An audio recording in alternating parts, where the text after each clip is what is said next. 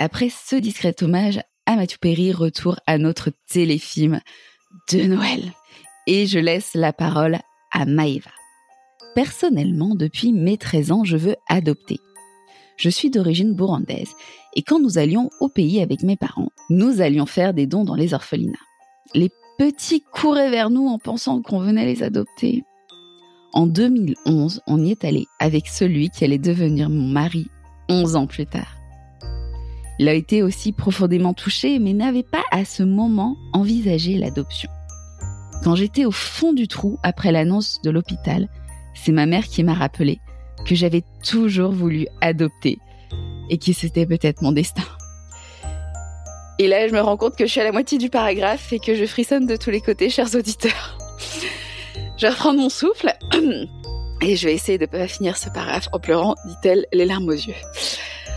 On a eu la réunion d'information six mois après.